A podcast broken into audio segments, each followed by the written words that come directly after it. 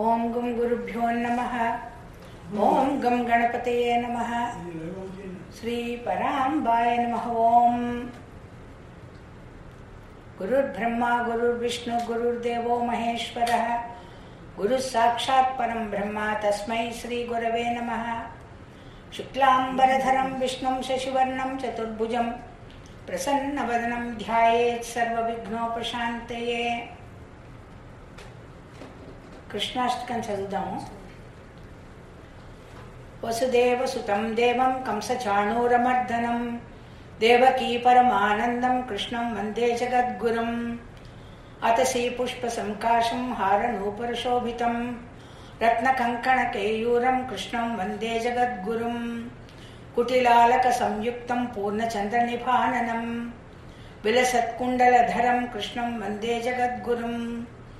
మందారగంధ సంయుక్తం చారుహాసం చతుర్భుజం బర్హి పింఛావచూడాంగం కృష్ణం వందే జగద్గురుం. ఉత్పుల్ల పద్మపత్రాక్షం నీలజీమూత సన్నిభం యాదవానాం శిరోరత్నం కృష్ణం వందే జగద్గురుం. రుక్మిణీకేళి సంయుక్తం పీతాంబరసుశోభితం అవాప్తులసీగంధం కృష్ణం వందే జగద్గురుం. గోపికానాం కుచద్వంద కుంకుమాంకితవక్షసం శ్రీనికేతం మహేశ్వాసం కృష్ణం వందే జగద్గురుం. శ్రీవత్సాంకం మహోరస్కం వనమాలా విరాజితం శంఖచక్రధరం దేవం కృష్ణం వందే జగద్గురుం. కృష్ణాష్టకమిదం పుణ్యం ప్రాతరుద్ధాయ పఠేత్ కోటిజన్మకృతం పాపం స్మరణేన వినశ్యతి.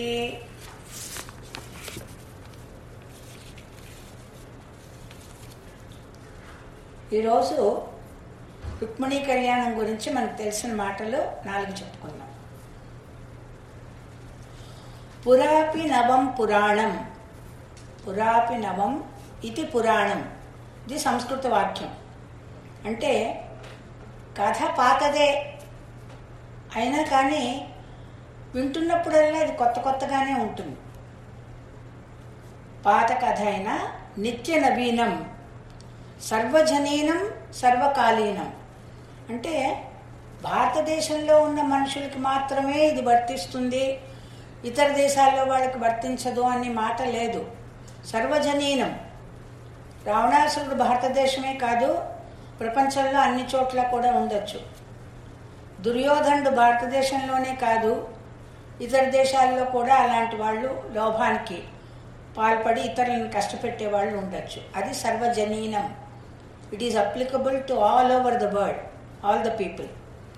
సర్వకాలీనం, ఇంతకు ముందెప్పుడో అయిపోయింది రాముడు కథ, అలా ఇప్పుడు లేదు అని అనుకోవడానికి లేదు. ఇంతకు ముందు జరిగింది, ఇప్పుడు జరుగుతుంది, ఇక మీదట కూడా జరగబోతుంది. సర్వకాలీనం, సర్వజనీనం. అంచేత కథ పాతదైనా ఎప్పుడెప్పుడు మళ్ళీ మనం చదివినప్పుడల్లా కొత్త కొత్త దృష్టికోణాలతో మనకు కొన్ని కొత్త అర్థాలు తెలుస్తూ ఉంటాయి. దాని వెనకాల ఎన్నో అంతరార్థాలు కూడా బోధపడతాయి. ఎందుకంటే వేదంలో రెండు భాగాలు ఉన్నాయి, ఒకటి శృతి, ఒకటి స్మృతి, రెండు భాగాలు. వేద పురుషుడికి ఇవి రెండు కళ్ళు అని చెప్తారు. శృతి ఒక కన్ను, స్మృతి ఒక కన్ను. ఈ రెండూ కాక మూడో కన్ను కూడా ఉంది, అదేమిటంటే పురాణం. అంచేత ఎంత మనిషి వేదాలు లోతుగా చదివినా, ఉపనిషత్తులు క్షుణ్ణంగా తెలుసుకున్నా, శృతి స్మృతులు అన్నీ తెలుసుకున్నా కూడా అతనికి పురాణం తెలియకపోతే అతనికి పూర్తి వివేకం కలగదు అని చెప్తారు. అలాంటి వాడిని చూసి వేదమాత బెదిరిపోతుందట, బాబోయ్ వీడు పురాణం తెలీదు, ఎలా ఇంటర్ప్రిట్ చేస్తాడో ఈ మంత్రాలకి ఈ కథలకి అని వేదమాత వాడిని చూసి బెదిరిపోతుంది అని చెప్తాడు. అంచేతే వ్యాసమహర్షి కూడా బ్రహ్మసూత్రాలకి భాష్యం రాశారు. వేదాలన్నీ కూడా ఋగ్వేదం, యజుర్వేదం, సామవేదం, అధర్వణ వేదం అని చెప్పి విభజన, డివైడ్ చేశారు. దాన్ని వ్యాస అంటారు. అందుకని ఆయన పేరు వ్యాస మహర్షి అని వచ్చింది. ఆయన ఈ divided all the Vedas 4 categories కింద చేశాడు. బ్రహ్మసూత్రాలకి భాష్యం రాశాడు. ఉపనిషత్తులన్నీ క్షుణ్ణంగా తెలుసుకున్నాడు. అయినా కానీ ఆయన మనస్సుకి శాంతి కుదరలేదు. అప్పుడు నారద మహర్షి ఆయన దగ్గరికి వచ్చి, నువ్వు రాసినవన్నీ కూడా మేధస్సుకి సంబంధించినవే, ఇంటలెక్చువల్, ఎంతసేపు హెడ్ ఇంటలెక్ట్కి సంబంధించింది చేసుకుంటే లాభం లేదు, హృదయానికి స్పందించేదేదో నువ్వు రాయాలి. భగవంతుని కథలు, భక్తుని కథలు ఇవన్నీ రాస్తే మనస్సుకి, హృదయానికి శాంతి కలుగుతుంది అని చెప్పి నారదమని ఆయన భక్తుడు కదా, ఆయనకి ప్రేరణ ఇచ్చాడు. అప్పుడు వేదవ్యాస మహర్షి భాగవతం రాశాడు. రాసిన తర్వాత 18 పురాణాలు, 18 ఉప పురాణాలు అవి అన్నీ రాశారు అని చెప్పి చెప్తారు. అంచేతే ఇక్కడ ఉన్నది ఏమిటంటే, పురాణాలు చదవటం కన్నా వినడం చాలా పరిపాటి. అంటే పురాణ పారాయణం అని చెప్పరు, పురాణ శ్రవణం అంటారు. ఇవేళలాగే ఉన్నది, అన్ని పనులు చేసుకొని చక్కగా పురాణ శ్రవణం అంటే ఇది కాలక్షేపం కోసం కాదు, not for entertainment, it is for enlightenment. ఎందుకంటే దాని లోపల అర్థాలు తెలిస్తే అది మనం దేనికి ఉపయోగించుకోవాలి అన్నది తెలుస్తుంది. పురాణాలు శ్రవణం చాలా ముఖ్యం, శ్రవణం భక్తికి మొదటి మెట్టు అని చెప్పి చెప్తారనమాట. మనకు తెలుసు కదా నవవిధ భక్తుల్లో శ్రవణం మొదటిది అని మనకు చెప్తారు. అంచేతే నైమిషారణ్యంలో శౌనకాది మునులందరూ వెళ్ళి సూత మహర్షి దగ్గర, ఆయన చెట్టు కింద కూర్చుని ఉంటాడు తపస్సు చేసుకుంటూ, ఆయన దగ్గరికి వెళ్ళి ప్రశ్నలన్నీ అడగడం, లేదు సందేహాలు అడగడం, లేకపోతే కొన్ని చర్చలు, డిబేట్స్ అవన్నీ చేయడం, ఇవన్నీ ఆయన నైమిషారణ్యంలో జరుగుతాయట. నైమిషారణ్యం అంటే ఏమిటంటే, ఇండియాలో అది ఎక్కడుంది, అయోధ్యవా పాట్నావా, నార్త్ ఇండియాలో ఉంది. ఇప్పుడు గురువులందరూ శిష్యుల్ని తీసుకుని అక్కడికి వెళ్తూ ఉంటారు. అది ఒక జాగ్రఫికల్ ప్లేస్ కాదు, హిస్టారికల్ ప్లేస్ కాదు. శాస్త్ర ప్రకారం ఏమిటంటే, ఎక్కడైతే కనురెప్పపాటు కూడా మనస్సు చలించకుండా నిలకడగా నిలబడుతుందో అది నైమిషారణ్యం. అది పైన చోటి వెతికి చోటు కాదు. నువ్వు యోగాలో అభ్యాసం చేసి మెడిటేషన్లో ఆ స్టిల్లింగ్ ద మైండ్ అని ఏదైతే చెప్తారో అది నైమిషారణ్యం. అది ఎలాగా లొకేట్ చేశారంటే, బ్రహ్మదేవుడు ఒక బండి చక్రాన్ని సత్యలోకంలో నుంచి విసిరేట, అది అలా చక్రం తిరిగి తిరిగి వచ్చి భూలోకంలో ఎక్కడైతే అది ఆగిపోతుందో, నిలకడగా నిలబడుతుందో అక్కడ మునులు, ఋషులు వాళ్ళందరూ కూడా మెడిటేషన్కి, తపస్సుకి అది శ్రేష్టమైన స్థలము అని బ్రహ్మ నిర్దేశించారు. అలా నిలబడిన చోటు నైమిషారణ్యం. అక్కడ తపస్సు చేసుకుంటే మనస్సు నిలకడ కలిగి మనకి పరమాత్మతో సంబంధం ఏర్పడుతుంది. అది నైమిషారణ్యం. అంచేతే ఇక్కడ ఏమిటంటే, అక్కడికి వెళ్ళి పురాణాలు అవి అన్నీ కూడా సూత మహర్షి శౌనకాది మునులందరికీ చెప్పేవారు, అది వినేవారు అనమాట. అంచేతే మన వాళ్ళు ఏం చెప్తారు తెలిసిన, వినరో భాగ్యము విష్ణు కథ, అది వినడం ఎంతో భాగ్యము, వెనుబలం ఇదిగో విష్ణు కథ. ఎందుకు కథ వినడం? ఎందుకు? ఇందాక చెప్పినట్టు ఎంటర్టైన్మెంట్ కోసం కాదు, వెనుబలము. వెనుబలము అంటే వెన్నెముకకి బలం ఇస్తుంది. అది నడుం గట్టిగా ఉంటే నడుం బిగించి లౌకిక సుఖభోగాల్లో కష్టపడి పనిచేసి మనం ముందుకు వెళ్ళగలం, అది లౌకికంగా materialistic progress. At the same time నడుము నిటారుగా పెట్టి మెడిటేషన్ చేసి నీ లోపల అంతర్ముఖంగా నువ్వు వెతుక్కున్నావంటే నీ లోపల కొన్ని చక్రాలు కనబడతాయి, ఒక శక్తి ప్రవహిస్తుంది, నీకు కొన్ని దర్శనాలు అవుతాయి, నీకు కొన్ని మాటలు వినబడతాయి, నీతో గంధర్వ యక్ష కిన్నెర వాళ్ళందరూ కూడా కమ్యూనికేషన్స్ మొదలు పెడతారు. ఇది వెన్నుబలం ఇదిగో విష్ణు కథ. అంచేత విష్ణు కథ విన్నప్పుడు బాహ్యంగా నీకు సుఖ సౌఖ్యములు, భుక్తి కలుగుతుంది. అట్ ద సేమ్ టైం ముక్తి కూడా కలుగుతుంది. నువ్వెవరో తెలుసుకుంటావు, నీ గోల్ ఏమిటో నీకు అర్థం అవుతుంది. అంచేత వినరో భాగ్యము విష్ణు కథ, వినుడు వినుడు ఈ రామాయణ గాథ అని లవకుశులు పాడతారు చూసారా. అంచేత ఇవన్నీ వినడం అది ఎందుకంటే కాలక్షేపం కోసం కాదు, టైం పాస్ చేయడం కోసం కాదు, మన ఉన్న పరిస్థితి నుంచి ఒక హై ఎవల్యూషన్, పైకి ఎదగడానికి, ఉన్న స్థితి నుంచి ఉన్నత స్థితికి ఎదగడం ఏదైతే ఉందో దానికి పురాణ కాలక్షేపాలు అది పనికొస్తాయన్నమాట. అంచేత పురాణాలు వినడం వల్ల అది యోగ సాధనకి పనికొస్తుంది. ఇంకొకటి ఏమిటంటే సంస్కృతంలో ఒక శ్లోకం ఉన్నది. ఆ శ్లోకం ఏమిటంటే ప్రాతకాలే ద్యూత ప్రసంగేన. పొద్దున్న పూట ప్రాతకాలం అంటే మనకు తెలుసు, మార్నింగ్ టైంలో ద్యూత ప్రసంగేన, ద్యూతం అంటే జూదం, జూదం గురించి మాట్లాడుకోవాలట. మధ్యాహ్న కాలే స్త్రీ ప్రసంగత. మధ్యాహ్న కాలంలో ఆఫ్టర్నూన్ టైమ్స్లో ఒక స్త్రీని ఒక రాక్షసుడు పట్టుకెళ్ళిపోయాడు. తన భర్త కష్టపడి వెతుక్కుని యుద్ధం చేసి ఆవిడని వెనక్కి తెచ్చుకొని సుఖంగా ఉన్నారు. అది ఆ స్త్రీ ప్రసంగత, ఆ కథ మధ్యాహ్నం పూట చెప్పుకోవాలట. సాయంకాలే చోర ప్రసంగేన. సాయంకాలం అయిపోయిందనుకోండి, అప్పుడు దొంగతనాల గురించి మాట్లాడుకోవాలట. కాలో గచ్చతి ధీమత. ధీమతులు అంటే బుద్ధిమంతులు. బుద్ధిమంతులు ఈ విధంగా వాళ్ళు టైం స్పెండ్ చేస్తారు. ఏమైనా అర్థం పర్థం ఉందా ఇందులో? పొద్దున్నేమో జూదంట, మధ్యాహ్నం ఏమో అమ్మాయిల గురించి మాట్లాడుకోవాలట, రాత్రి ఏమో దొంగతనాల గురించి మాట్లాడుకోవాలట. మామూలు లేమెన్ కాదు, ధీమత బుద్ధిమంతులు అంటే దీని వెనకాల ఏదో గూఢార్థం ఉందన్నమాట. ఎప్పుడైతే అబ్జర్డ్గా ఉన్నదో దాని వెనకాల వాళ్ళు ఏదో దాచిపెట్టారు అందులో. ప్రాతకాలము అంటే మానవ జీవితం మూడు భాగాలు వేసుకోండి.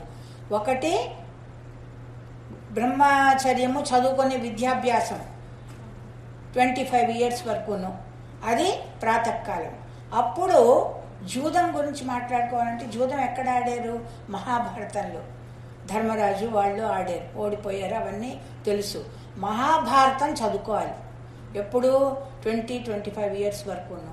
ఎందుకంటే అందులో గురువులు శిష్యులు ఎలా ఉండాలి, సమాజం ఎడల మనిషి ఎలా ప్రవర్తించాలి, ఎవరిని నమ్మచ్చును, శకుని అలాంటి వాడిని నమ్మితే ఏమైపోతుంది, స్నేహం చేసినప్పుడు కర్ణుడు అలాంటి వాళ్ళతో చేస్తే స్నేహం ఏమవుతుంది, కర్ణుడు మంచివాడు దుర్యోధనుడితో చేరి చెడిపోయారని కొంతమంది అంటారు, దుర్యోధనుడు మంచివాడే కర్ణుడే అతన్ని ఎగసం తోసాడని కొంతమంది అంటారు. చెడు స్నేహాలు చేయకూడదు, ఇలాంటివన్నీ ఎప్పుడు చిన్నతనంలో. అంచేత ప్రాతకాలే ద్యూత ప్రసంగేన మహాభారతం అప్పుడు చదువుకోవాలి, అప్పుడు వాళ్ళకి పనికొస్తుంది అన్నమాట. రెండోది గృహస్థాశ్రమం. వివాహం అయింది, భార్య భర్త పిల్లలు కుటుంబం, కుటుంబ జీవితంలో ఎలా గడపాలి, అన్నదమ్ములు ఎలా ఉండాలి, అప్పచెల్లెళ్ళు ఎలా ఉండాలి, తల్లిదండ్రులతో ఎలా ప్రవర్తించాలి, ఇవన్నీ ఏవైతే ఉన్నాయో రామాయణం, మర్యాద పురుషోత్తముడు రాముడు, అవునా? అంచేత ఆ రామాయణం అన్నది మధ్యాహ్న కాలము అంటే గృహస్థాశ్రమాల్లో చదవాలి, అది రెండోది. ఇప్పుడు అర్థమైందా? మూడోది కొడుకుల పెళ్ళిళ్ళు అయిపోయి, కూతుళ్ళు పెళ్ళిళ్ళు అయిపోయి, అల్లుళ్ళు వచ్చేసారు, మనవళ్ళు వచ్చేసారు, కోడళ్ళు వచ్చేసారు, బాధ్యతలన్నీ వాళ్ళకి అప్పచెప్పి ఈజీ చైర్లో కూర్చుని అప్పుడు దొంగతనాల గురించి మాట్లాడుకోవాలి. పాలు వెన్న దొంగలించడం, చీరలన్నీ దొంగలించి ఎత్తుకుపోవడం, ఆఖరికి ఒక అమ్మాయిని కూడా ఎత్తుకుని పారిపోవడం, ఇది మాట్లాడుకోవాలట. ఏమిటి 60-70 years వచ్చాక. ఇది ఎందులో ఉంది? భాగవతంలో ఉంది, కృష్ణ లీలలు. అప్పుడు మాట్లాడుకోవడం అంటే ఇది దొంగతనాలు కావు, దీని వెనకాల ఆధ్యాత్మికమైన రహస్యాలు ఉన్నాయి. అంచేత భాగవతం ఎప్పుడు చదవాలి?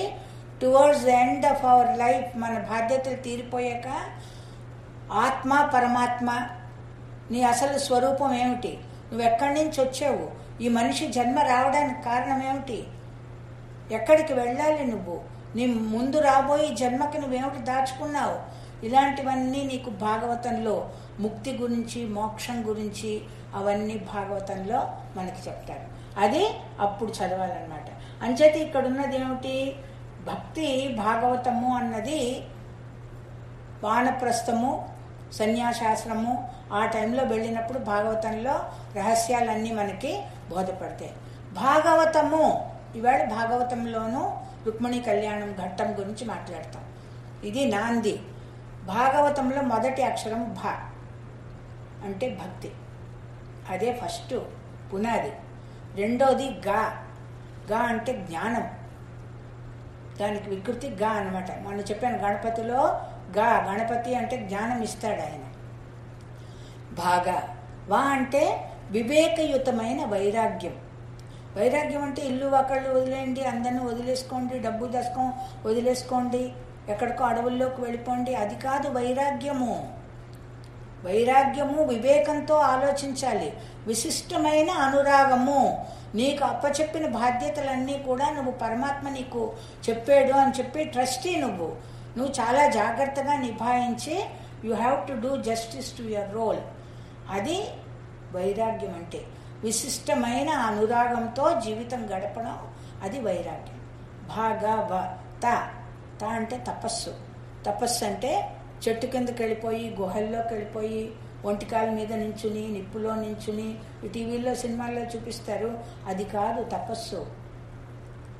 మన గృహస్థాశ్రమంలో దైనందిక ఛాలెంజెస్ అన్నీ ఫేస్ చేస్తూ కూడా 5 నిమిషాలు కూర్చుని హనుమాన్ చాలీసా చదవడం, 20 నిమిషాలు కూర్చొని లలితా సహస్రనామం, అదే తపస్సు. మనకి అంతకన్నా ఎక్కువ చేయలేము మనం. తపన ఏదో చెయ్యాలి, పరమాత్మ గురించి తెలుసుకోవాలి, ఓ మంచి పుస్తకం చదవడం, ఓ మంచి సినిమా చూడడం, టీవీలో భగవంతునికి సంబంధించింది, ఇలాంటివి ఏవైతే ఉన్నాయో తపన. మనం సమంగా ఏం చేయడం లేదు, పరమాత్మ గురించి తెలుసుకోవాలని ఒక తపన ఏదైందో అది తపస్సు. భాగవతము ఈ 4 చేస్తే చాలు, 5వ మీరేం చేయక్కర్లేదు, ఆటోమేటిక్గా అది మీకు లభించిపోతుంది. అది ముక్తి అన్నమాట. అంచేత భక్తి మిగతావన్నీ మనకి లభించినా లభించకపోయినా అందరికీ అనువైనది, అందరికీ అందుబాటులో ఉన్నది ఏమిటి అంటే అది భక్తి మార్గం అన్నమాట. అంచేత ఇక్కడున్నది భక్తి అన్నప్పుడు మనకు అందరికీ తెలిసిన విషయమే. 9 భక్తులు ఉన్నాయని మనం చెప్తాం. శ్రవణం వల్ల, అదే పురాణానికి ముందు ఏమిటి చెప్పాను, శ్రవణం. పురాణం ఏమిటంటే ఒక ఆయన చదువుతూ ఉంటే మిగతా వాళ్ళందరూ కూర్చుని శ్రవణం వింటూ ఉంటారనమాట. సూత మహర్షి చెప్తే మిగతా శౌనకాది మునులందరూ వింటూ ఉంటారు. అయితే పురాణ శ్రవణం అన్నప్పుడు శ్రవణం వల్ల ఎవరు తరించారు? పరీక్షిత్ మహారాజు 7 రోజుల్లో ఆయన విన్నాడు, భాగవతం విని తరించిపోయాడు, అతను ముక్తి చెందాడు. శ్రవణం వల్ల పరీక్షిత్తు, తర్వాత దాస్యం వల్ల హనుమంతుడు, పాదసేవనం వల్ల లక్ష్మీదేవి, కీర్తనం వల్ల చేతుల మహతి బీణ పెట్టుకుని నారాయణ నారాయణ అనే కీర్తన పాటలు పాడుతూ నారదుడు భక్తి ఈ గీతాలు పాడుతూ కీర్తన వల్ల నారదుడు అక్కడ తరించాడు. వందనము కేవలం పరమాత్మ దగ్గర మనస్ఫూర్తిగా 2 చేతులు జోడించి వందనం చేసి అక్రూరుడనే యాదవుడు ఆయన అక్కడ తరించిపోయారు. ఆయన సఖ్యము, you can treat God as your friend. నీ కష్టం సుఖం ఆయనతో చెప్పుకొని ఫ్రీగా ఆయనతో బెరుకు లేకుండా చనువుగా సఖ్యము అర్జునుడు, అక్కడే సఖ్యము దాస్యము హనుమంతుడు. ఇలాగ 9 రకాలు మనం చేస్తే ఆఖరికి వెళ్ళేది ఏమిటంటే ఆత్మసమర్పణ. You offer everything, yourself. నీ ఆత్మని పరమాత్మ యొక్క పాదాల దగ్గర నువ్వు సమర్పించడం ఏదైతే ఉందో అది రుక్మిణీదేవి. సో అందుకు ఇవన్నీ చెప్పామన్నమాట. ఆ రుక్మిణీదేవి ఏదో ఒకటే పట్టుకోలేదు, ఆత్మసమర్పణ వెంటనే వచ్చేయదు. ఇట్ స్టార్ట్స్ విత్ శ్రవణం. మన ముందు తెలుసుకున్న ఆవిడ ఎలా ఆత్మసమర్పణ చెయ్యగలిగింది, ఆ స్టేట్కి ఎలా వెళ్ళగలిగింది అంటే కృష్ణుడి గురించి చిన్నప్పటి నుంచి వింటూ వింటూ వింటూ ఉన్నది.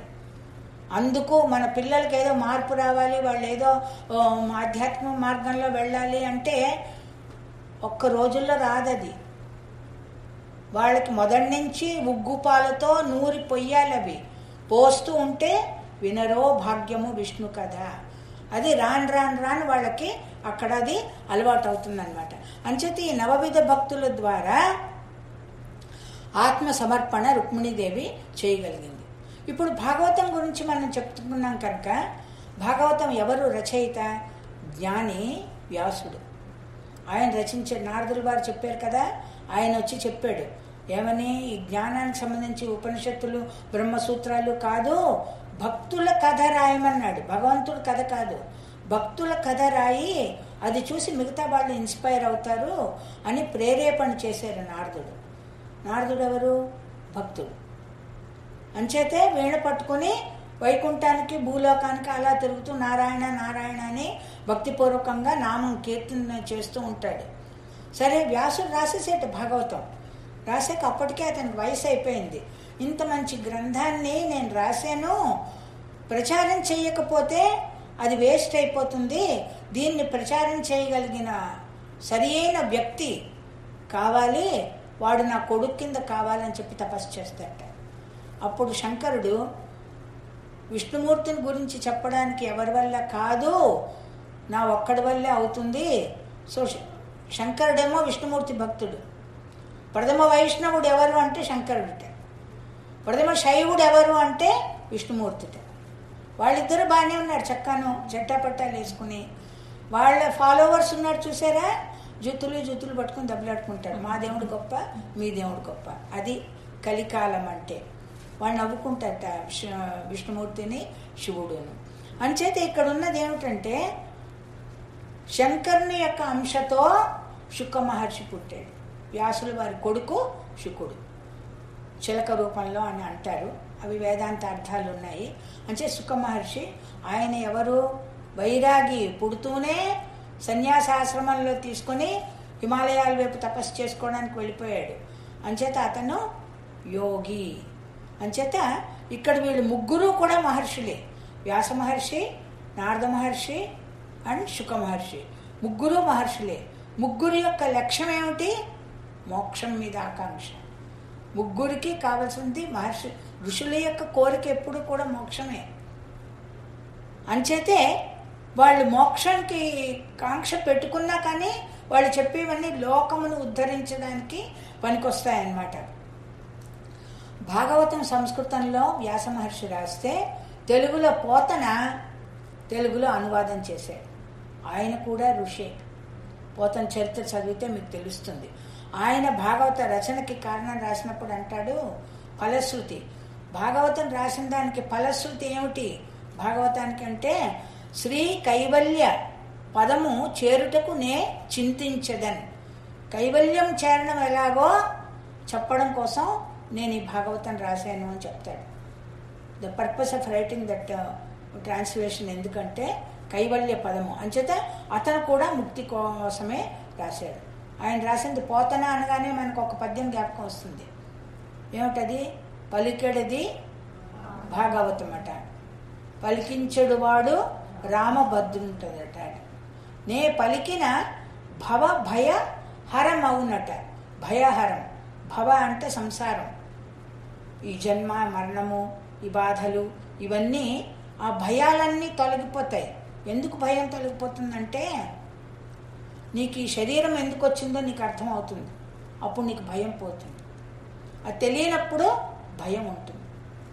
అంచేత నే పలికిన భయ భయ హరమగునట అని చెప్పి చెప్పారనమాట. అంచేత ఇక్కడ చూస్తే వ్యాస మహర్షి జ్ఞాని కనుక అది గంగ. మనం చెప్పాను 3 నదులు ఉంటాయి మన శరీరంలో అని, ఆ జ్ఞానం అనేది గంగ. భక్తి అనేది నారద మహర్షి, అది యమున. ఇటువైపు యమున అనేది భక్తి, ఈ మధ్యలో ఉన్నది యోగము అనేది సరస్వతి, అది శుకయోగి.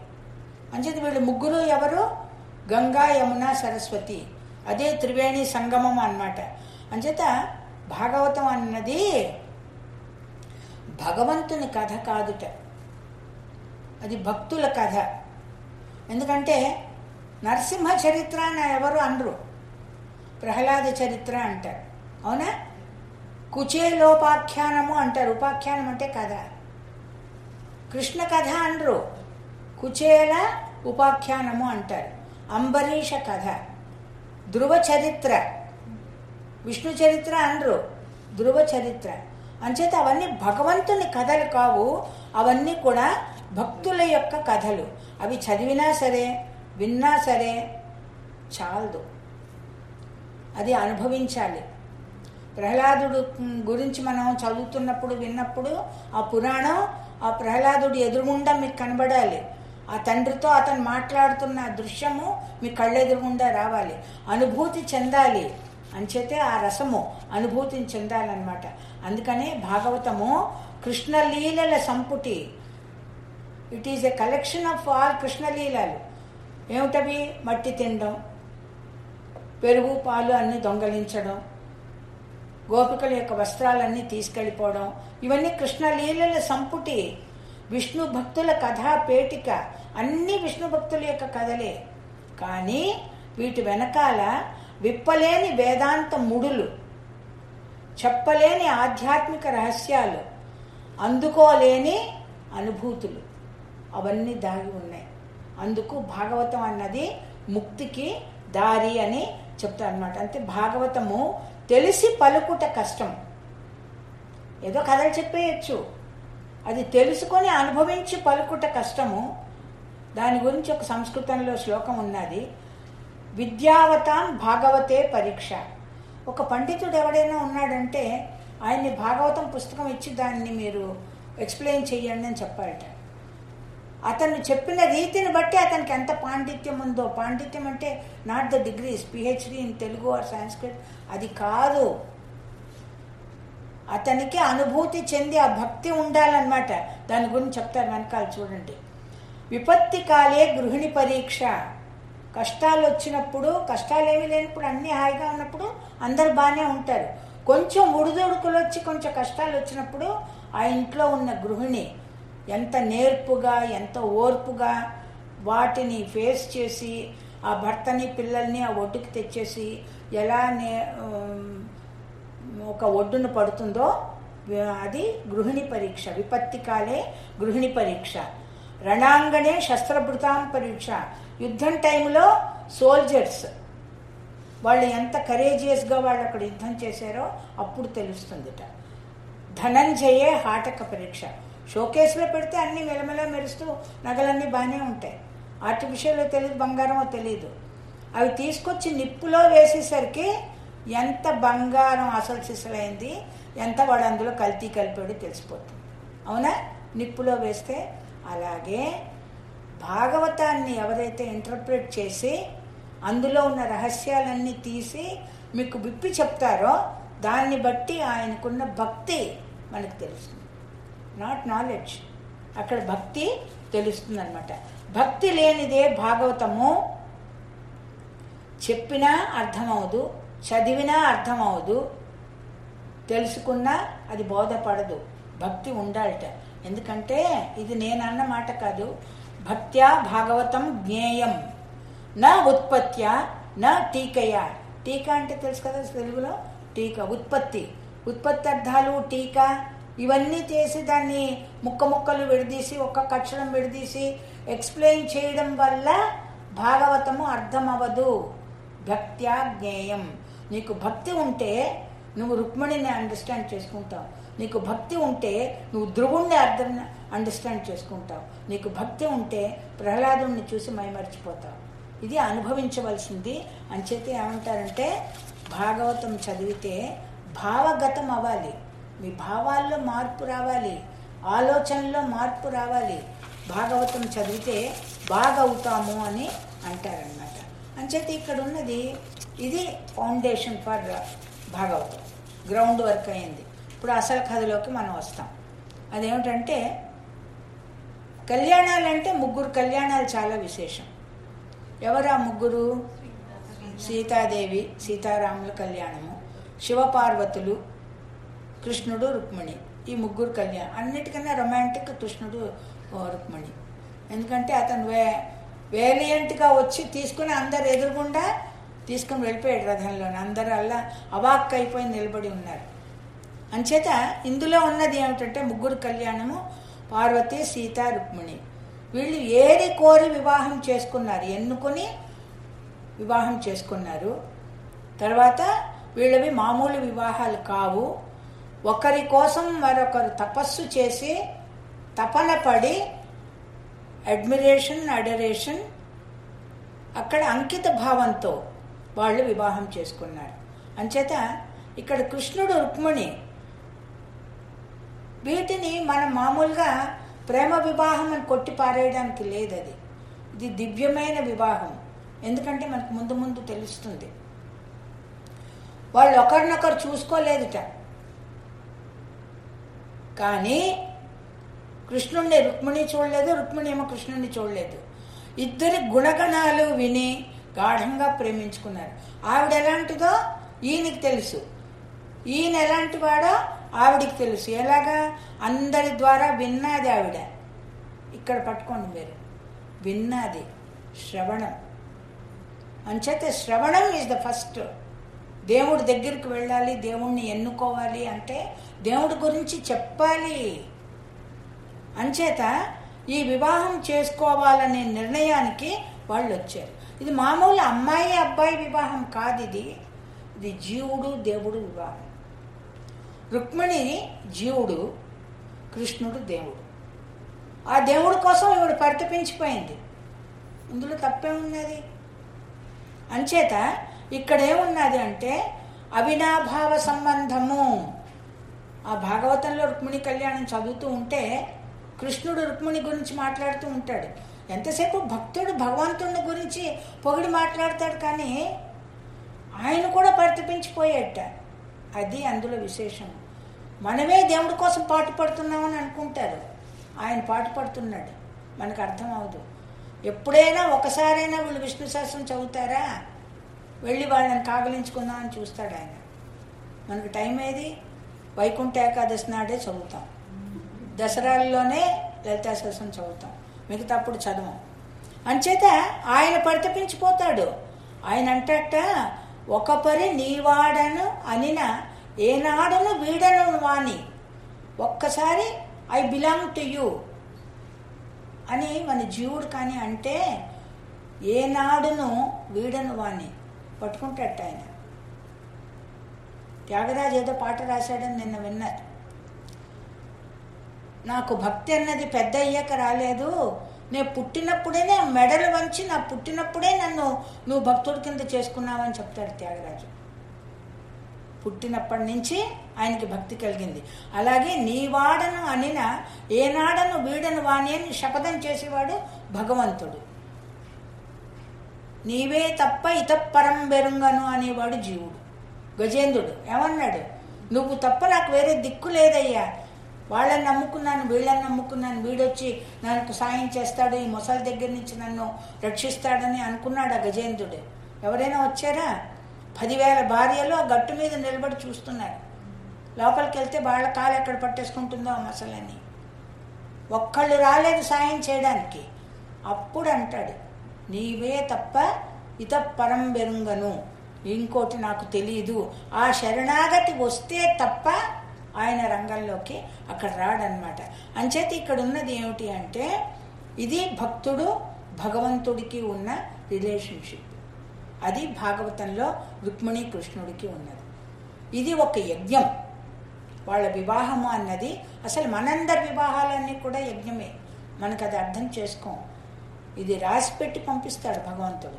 అంచేత ఇక్కడ యజ్ఞం అన్నది చేయడానికి కారణం చూపిస్తాడు. చూడండి, విదర్భ దేశం, ఆ దేశం పేరేమిటి? విదర్భ. దర్భలు, దర్భలు ఎక్కడ ఉపయోగిస్తారు? యజ్ఞాలు యాగాలు పూజలు అవి చేసినప్పుడు దర్భలు వాడతారు కదా.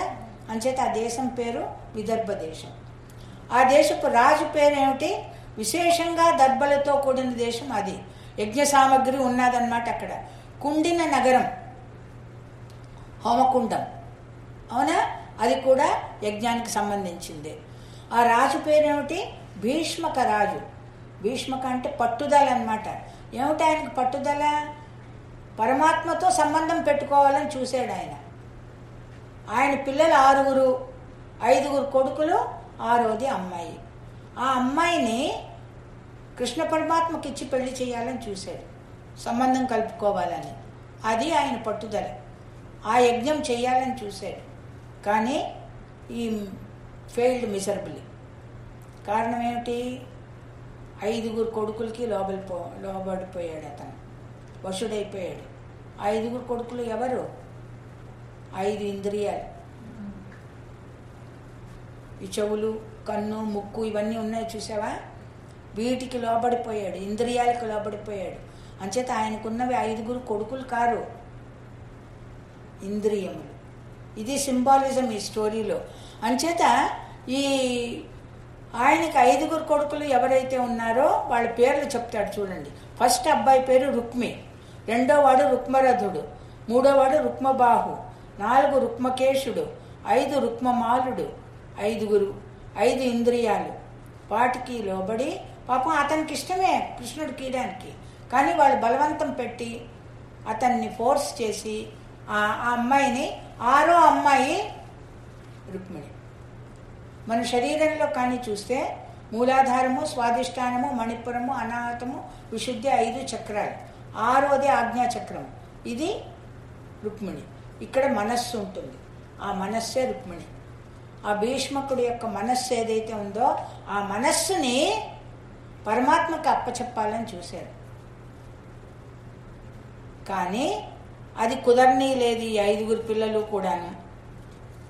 రుక్మ అంటే మీనింగ్ ఏమిటంటే బంగారం, మెటీరియలిస్టిక్ ప్లెజర్స్ ఇవైతే ఏవైతే ఉన్నాయో దాన్నే రుక్మ అంటారు.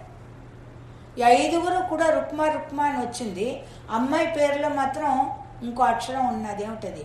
లా, రుక్మిణి అని ఉన్నది. మొన్న గణపతి గురించి మాట్లాడినప్పుడు మంత్ర బీజాక్షరాలు అవి చెప్పినప్పుడు ఒక మాట అన్నాను. గణ అన్నప్పుడు గ అంటే జ్ఞానము, సరస్వతి, నా అంటే ఆనందము అని చెప్పాను. సిద్ధి, నా సిద్ధి బుద్ధి, ఆ సిద్ధి ఆనందం కలిగి చేసేది. నా రుక్మిణి అంటే ఆనందం అన్నమాట. ఈవిడ ఆనందం, ఎందుకంటే ఈ మనస్సు పరమాత్మకి ఇచ్చేయాలని చూస్తుంది. అంచేతే ఈవిడ మొదటి నుంచి కూడా పరమాత్మ వైపు ఆకర్షితురాలైందనమాట. అనా నా ఎక్కడొస్తుంది? నారాయణ, విష్ణు, కృష్ణ, శరవణ, శర్వాణి, వాణి. చూసారా, ఎప్పుడెప్పుడైతే మనం నా నా అని పలికేమో అప్పుడు మనలో ఆనందము అన్నది వచ్చి పరమాత్మతో అక్కడ. ఇవన్నీ మంత్రశాస్త్ర రహస్యాలు, ఆ కనెక్షన్ అక్కడ ఏర్పడుతుందన్నమాట. అందుకని ఇక్కడ ఈ కృష్ణుడు విష్ణువు అన్నా కానీ ఈ నకారం ఎక్కడైతే ఉందో ఆనందము కలిగి చేసేది, సాత్వికమైన చైతన్య శక్తి ఏదైతే ఉందో అదే రుక్మిణి. ఆవిడ పుట్టిన దగ్గర నుండి కృష్ణ పరమాత్మ అందచందాలు, పరాక్రమం, మహిమలు ఇవన్నీ కూడా ఎలా విన్నాదట? రాజుగారి సభలో తండ్రి ఒళ్ళో కూర్చోపెట్టుకున్నప్పుడు యాత్రికులందరూ వస్తారు, రాజులందరూ వస్తారు, ఇతర దేశాల నుంచి ప్రజలు వస్తారు. వాళ్ళందరూ అక్కడికి వచ్చి విశేషాలు చెప్పినప్పుడు ప్రతి వాళ్ళ నోటమ్మటే కృష్ణుడి గురించే విన్నదిట. అంచేత ఆ అమ్మాయి వినడం అంతా కూడా కృష్ణుడి గురించే విన్నది. అంచేత అతన్ని పొందాలి అని చెప్పి ఆ అమ్మాయి మనసులో కోరిక ఏర్పడింది, ఆశయం, ఆ తపన, ఆ సంకల్పం. తండ్రికి కూడా ఆమెను కృష్ణుడికి సమర్పించాలని ఉన్నా, చెప్పాను కదా 5 కొడుకుల ఇష్ట ప్రకారం వారికి లోబడిపోయాడు. లోబడిపోయి తన పుత్రికామణిని రుక్మిణిని ఎవరికి ఇయ్యాలనుకున్నాడు? శిశుపాలుడు, అతను ఒక రాజు అన్నమాట. ఆ రాజుకి ఇయ్యాలని చెప్పి అనుకున్నాడు. ఇంద్రియాలకి వశుడై పరమాత్మని తిరస్కరించడమే ఇందులో ఉన్నది. మనం 2 చాయిస్లు ఇచ్చినప్పుడు అటు పరమాత్మ వైపు వెళ్తామా, ఇటు ఇంద్రియాలకు లోబడతామా? ఆ టెస్ట్ మనకి ఎప్పుడూ వస్తూనే ఉంటుంది. అది ఆయనకి పరీక్ష వచ్చిందనమాట. అంటే తన మనస్సును అజ్ఞానానికి అప్పగించడం జరిగింది. శిశుపాలుడు ఎవరు అంటే అజ్ఞానము. పేర్లలో చూడండి మీకు ఎలా ఉంటుందో. శిశుపాలుడు, శిశు అంటే చిన్నపిల్లాడు. చిన్నపిల్లాడికి ఇంగిత జ్ఞానం ఉండదు, అవునా కదా? లేకపోతే రుక్మిణికి తనని పెళ్లి చేసుకోవడం ఇష్టం లేదని తెలుసు. తెలిసినప్పుడు ఆ అమ్మాయి కోసం ఎందుకు తను ఆశించడం? తనకు అర్హత లేదు, యోగ్యత లేదు, ఆ అమ్మాయి ఏమో ఇష్టపడడం లేదు. అలాంటప్పుడు ఆ అమ్మాయిని వివాహం చేసుకోవడానికి అతను సిద్ధపడ్డాడు. అది అతను చేసిన లోపం, చైల్డిష్, ఇమ్మెచ్యూరిటీ అంటాను చూసారా, అది వాడికి ఉన్నది. అందుకు వాడి పేరు శిశుపాలుడు. అంచేత ఈ శిశుపాలుడికి ఏమిటంటే చైల్డిష్, ఇమ్మెచ్యూరిటీ, మంచి చెడుల మధ్య తేడా తెలియదు, కోరరానిది కోరాడు, అర్హత లేని దానికోసం అరులు చాచాడు, ఆశించాడు, మొండితనం, అజ్ఞానం, దూరదృష్టి లేదుట. లేకపోతే ఇంకోటి చూడండి, 100 తప్పులు చేస్తే నేను వాడిని శిక్షిస్తాను, 100 దాకా నేను సహిస్తానని చెప్పాడు కృష్ణుడు. అవునా? అలాంటప్పుడు 99 చేసి అప్పుడు ఆపేయచ్చు కదా. ఎందుకు ఒక్కటో ఆపేయచ్చు, కంట్రోల్ చేసి 99 వరకు ఇష్టప్రకారం తిట్టేని, 99 అయిపోయిన తర్వాత ఆపేయచ్చు. లేదు, అంత మాత్రం కూడా వాడికి కామన్ సెన్స్ లేదు. అంచేత వాడి పేరు శిశుపాలుడు. అంచేత ఆపేయవచ్చు కదా, కంట్రోల్ లేకపోయింది, ముందు చూపు లేదనమాట. అది శిశుపాలుడు. రెండోది రుక్మి. రుక్మి అంటే ఇందాకనే చెప్పాను, మెటీరియలిస్టిక్ అంబిషన్ అది ఏదైతే ఉన్నదో అది కూడా. ఎందుకంటే ఎప్పుడైతే రుక్మిణి చిన్నప్పటి నుంచి కృష్ణుడి గురించి విన్నాదో, దాని పక్కనే ఉన్నాడు అన్నగారు, వాడు కూడా వినే ఉంటాడు కదా కృష్ణుడి గురించి. విన్నప్పుడు వాడికి ఎందుకు ఆకర్షణ కలగలేదు? అది తేడా. పుణ్యకీర్తి పుణ్యలభ్య పుణ్య శ్రవణ కీర్తన. Before you choose God you should be chosen by God. ఆయన కృప లేనిదే మనం ఆయన దగ్గరికి వెళ్ళలేము. షిరిడీలోనే ఎంతమందే ఉన్నారు, ఎంతమంది బాబాకి శిష్యులు అయ్యారు ఆ రోజుల్లో. పాగల్ ఫకీర్ అని పిలిచిన వాడే కానీ సాక్షాత్తు దత్తాత్రేయుడు. 3 కాలాల గురించి ఆయనకి తెలుసును, మన కష్టాలన్నీ తీరుస్తాడని ఒక్కడైనా గ్రహించాడా? వాళ్ళు తాగి నీటి దగ్గర కూడా ఆయన రానిచ్చేవారు కాదు. పశువులు తాగి నీళ్లు వెళ్ళి తాగేవాడు ఆయన. ఆయన అన్నిటికీ అతీతుడు, అవధూత. తెలుసుకోలేరు. So you should be chosen by God. అప్పుడే అక్కడికి వెళ్ళగలుగుతాం, అంతవరకు వెళ్ళలేము. అంటే మనం ఒక పూజ చేసుకున్నాము, ఒక సత్కార్యం చేసాము అంటే దాని వెనకాల ఆయన కృప ఉంటేనే అది జరుగుతుంది. అందుకని ఇక్కడ ఏమిటంటే రుక్మి మెటీరియలిస్టిక్ అంబిషన్ ఉండడం, స్పిరిచువల్ ప్రోగ్రెస్ వైపు వాడు దారిని చూడకుండా, వాడు తెలుసు దంష్ట్రావక్తుడు అండ్ శిశుపాలుడు దుర్మార్గులని తెలుసు, కానీ వాళ్లతో స్నేహం చేస్తే వీడికి పదవి వ్యామోహం, వీడికి ఇంపార్టెంట్ అయిన రోల్ ఏదో ఇస్తారు. అందుకని పదవి వ్యామోహంలో పడి ఆ రుక్మి వాళ్ళ అండని చేరతాడనమాట. అంచేతే ఉదాహరణకు చూడండి, భగవంతుడు ఏమిటో వాడు తెలుసుకోలేకపోయాడు, భగవంతుడు విలువను తెలుసుకోలేకపోయాడు, పదవి వ్యామోహాన్ని వెనకాల వెళ్ళిపోయాడు. సహాయం కావాలని వెళ్ళాడు కృష్ణుడి దగ్గరికి. ఎవరు? దుర్యోధనుడు, అర్జునుడు, ఇద్దరు ఒక టైంకే వెళ్ళారు. వీళ్ళు వస్తారని తెలుసు కృష్ణుడికి, ఆయనకు తెలియకుండా ఉంటుందా? దొంగనిద్దరు నటిస్తూ పడుకున్నాడు. 2 కుర్చీలు ఉన్నాయి, ఒకటి బంగారు సింహాసనం, ఒకటి మామూలు కుర్చీ. దుర్యోధనుడు వచ్చాడు, వచ్చి ఆయన కాళ్ళ దగ్గర ఉన్నది మామూలు కుర్చీ.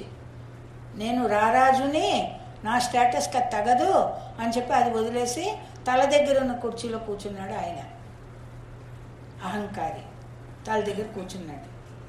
లోపల లోపల నవ్వుకున్నాడు కృష్ణుడు, అది టెస్ట్ పెట్టాడు అనమాట. అర్జునుడు వచ్చాడు, సరే అక్కడ కూర్చున్నాడు. కొంతసేపు పోయి కళ్ళు తెరిచి ముందు ఎవరిని చూశాడు? కాళ్ళ దగ్గర ఉన్నవాడిని చూశాడు, నిరహంకారిని చూశాడు. అక్కడ చూసి ప్రేమగా పలకరించి, తర్వాత ఏమీ తెలియనట్టు ఈయన వైపు చూసి, ఓ నువ్వు వచ్చేవా, ఏమిటి సంగతి, ఇద్దరు ఇప్పుడే వచ్చారు అని అంటే, ఇలా యుద్ధం అవుతుంది, ఎందుకు మాటలన్నీ దాచడం, నాకు సహాయం కావాలి, నువ్వు నాకు సహాయం చేయాలి అని దుర్యోధనుడు అంటాడు. నేను కూడా అందుకే వచ్చానంటాడు అర్జునుడు. అంటే ఇద్దరు నన్ను రమ్మంటే నేనేం చేస్తాను? నేను చాయిస్ ఇస్తాను. నా నారాయణ సేవలన్నీ కొన్ని వేల మంది ఉన్నారు, వాళ్ళందరూ ఒక సైడు, నేను ఒక్కడిని ఒక సైడు. ఇందులో ఏదో ఒకటి తీసుకోండి. క్వశ్చన్ పేపర్లో 2 questions, any one of the 2 వీడు తీసుకోమని చెప్పాడు. దుర్యోధనుడు ఏమన్నాడు? ఈ వీడొక్కడు వస్తే నాకేమిటి లాభం అందులో అన్నాడు. నేను ఆయుధాన్ని కూడా పట్టను అన్నాడు. పోనీ ఆయన సుదర్శన చక్రం ఒకటి తెచ్చాడు అనుకో, టకటకమని అన్ని కట్ చేసి పడేయచ్చు, కానీ ఆయన ఆయుధం కూడా తేట, ఒట్టి చేతులతో వస్తాను అన్నాడు. అలాంటప్పుడు దుర్యోధనుడికి ఏమీ లాభం లేదు.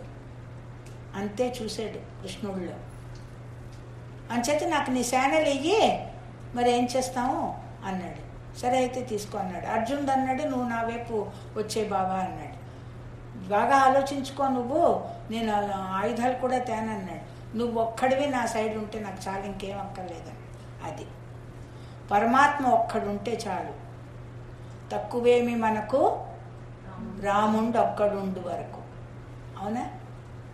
ఆ కాన్ఫిడెన్స్ ఉండాలి, ఆ నమ్మకం ఉండాలి. ఎప్పుడు ఉంటుంది అది? మనకి భక్తి ఉంటేనే ఉంటుంది. అంచేత కావాల్సింది ఏమిటి అక్కడ? భక్తి. భక్తి ఎలా వస్తుంది? శ్రవణం, వింటూ ఉండాలి. అప్పుడు రాగి చెంబు తోముతూ ఉన్న కొద్దీ, ఇవాళ తోమ పెడితే నల్లగా అయిపోతుంది, మళ్ళీ కొన్నాళ్ళు పోయేసరికి అది మళ్ళీ తోమేసరికి తెల్లబడుతుంది. అంటే వింటూ ఉండడం వల్ల మనలో పేరుకున్న అజ్ఞానము నెమ్మదిగా తొలగిపోతూ ఉంటుంది అనమాట. అంచేత ఇక్కడ ఏమిటవుతుందంటే, వీళ్ళు లోభ ప్రలోభాలకి పోయి రుక్మేమో వాళ్ళ సైడ్ వెళ్ళిపోతాడు అనమాట. సో ఈ దుర్యోధనుడు అర్జునుడు కథలో లాగా ఈ రుక్మి శిశుపాలుడి వైపు వెళ్తాడు. తండ్రి కూడా పాపం ఏమీ చెప్పలేక ఆఖరికి ఆ శిశుపాలుడితో వివాహానికి అన్ని ఏర్పాట్లన్నీ చేసేస్తారు. వివాహం నిశ్చయం అయిపోయింది. రుక్మిణి యొక్క విరహము ఎక్కువైపోయింది. అంచేత ఆవిడ ఏం చేస్తుంది, బ్రాహ్మణ్ ఒక ఆయన్ని పిలిపించి ఒక సందేశం, ఒక ప్రేమ లేఖ రాసి ఆయన చేతికిచ్చి, ఆయన పెద్ద, ఆయన వృద్ధుడు, అనుభవశాలి, ఆయన్ని పిలిచి నువ్వు పట్టుకెళ్ళి కృష్ణుడికి ఉత్తరం ఇమ్మని చెప్తుంది. చెబితే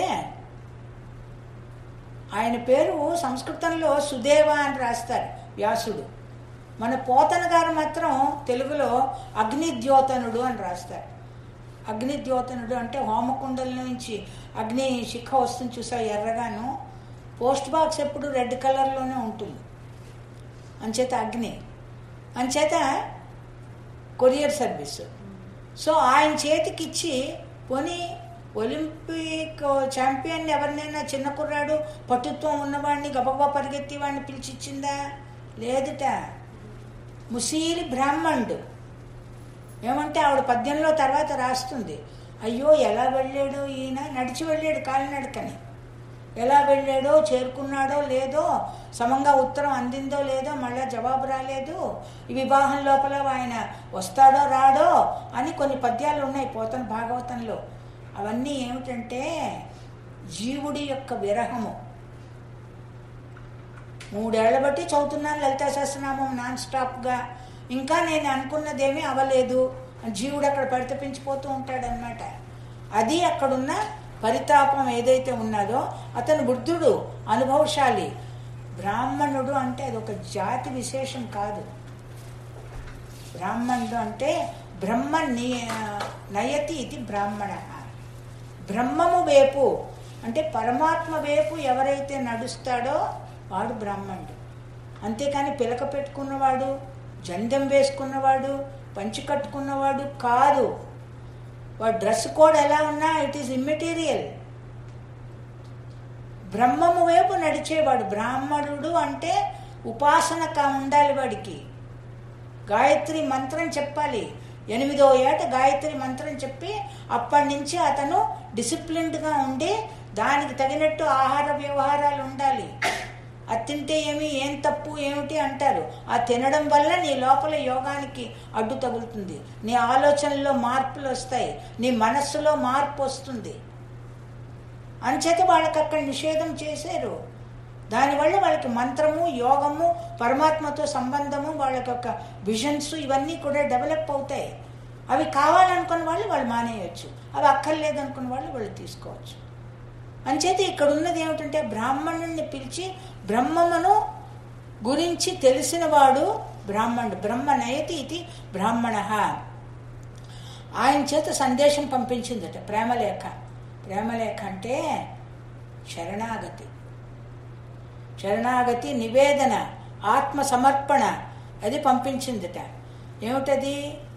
తనని అజ్ఞాన అనే వాడికిచ్చి అజ్ఞానవశం కాకుండా రక్షించమని ప్రార్థన.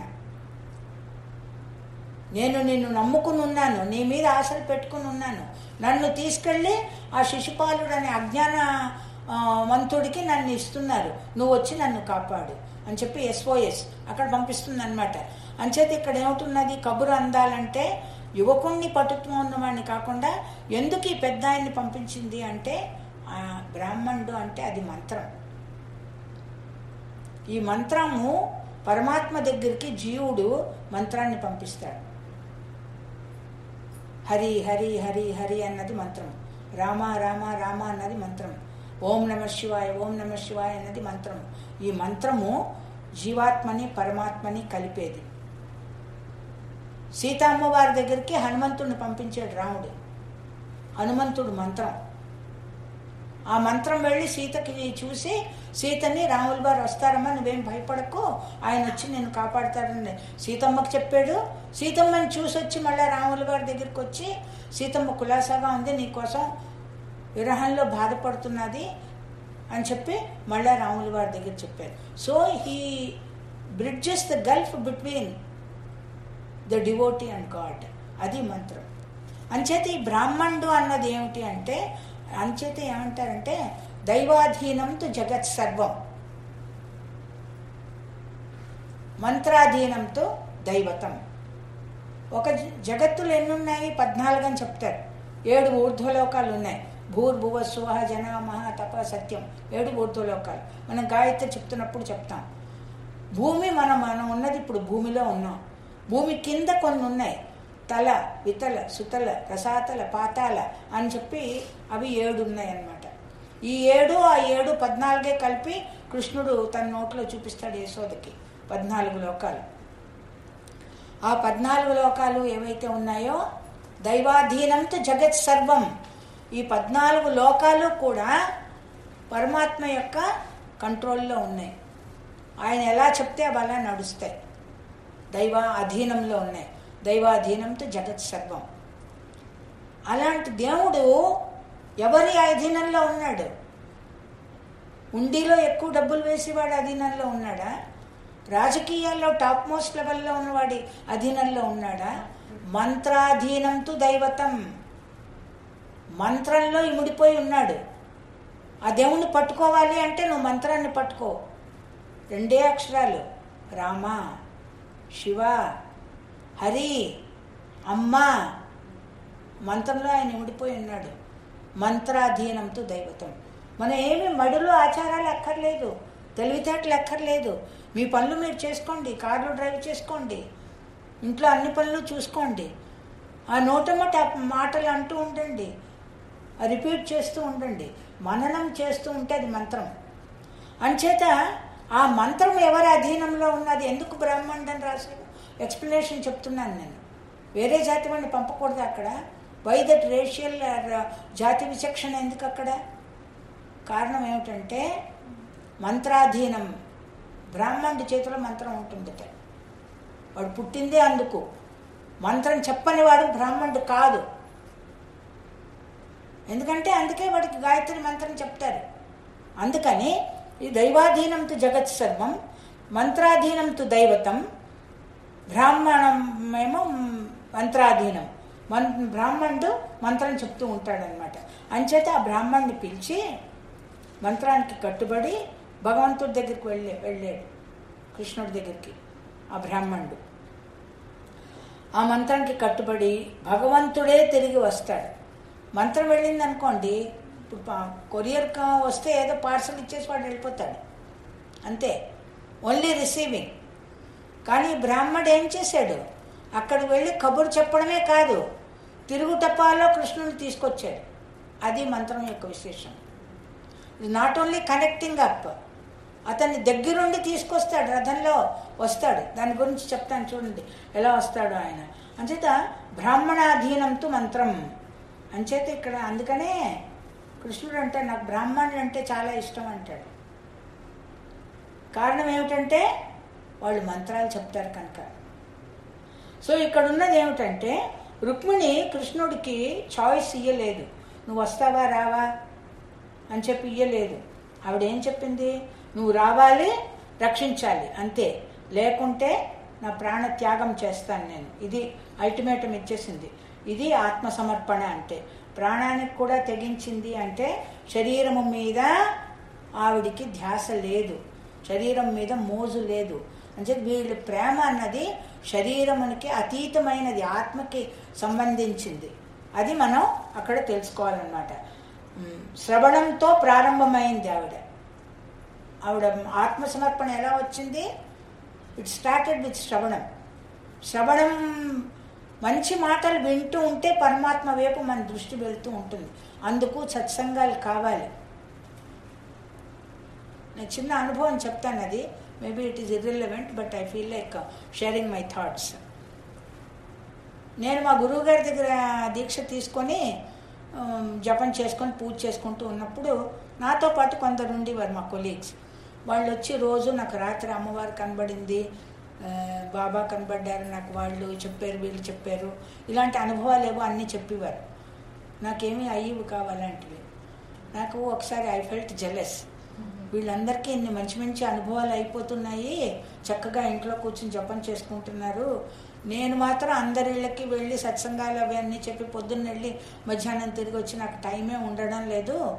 అంచేత రేపటి నుంచి నేను సత్సంగాలు మానేసి వాళ్ళు సాయంత్రం ఇంటికి వచ్చి దేవుడి దగ్గర దీపం పెట్టి దేవుడి దగ్గర కూర్చొని మాట్లాడాను, దేవుడితో మాట్లాడుకుంటాను. ఈవేళ నుంచి రేపటి నుంచి ఇంకా సత్సంగాలు తగ్గించేసి నేను కూడా జపం చేసుకొని సమాధి స్థితికి అది వెళ్ళాలి అని చెప్పి అనుకున్నాను అనమాట. అక్కడి నుంచి మనకేం కమ్యూనికేషన్ ఏం లేదు, మనకేం కనపడదు కదా, వినపడదు. మర్నాడు ఎవరు మార్కెట్కి వెళ్తే ఒక ఆవిడ సత్యసాయిబాబా గారు ధర్మక్షేత్రానికి వచ్చారండి, బస్సు వెళ్తున్నది, 2 సీట్లు ఖాళీగా ఉన్నాయి, మీరు వస్తారా అని పిలిచారు. వస్తానండి అన్నాను. నేను వెళ్ళాను. వెళితే అక్కడ ఎంతమందో ఉన్నారు. సడన్గా ఎవరో చేతులు ఇలా పిలిచారు. 1,00,000 మంది ఉన్నారు ధర్మక్షేత్రాలు.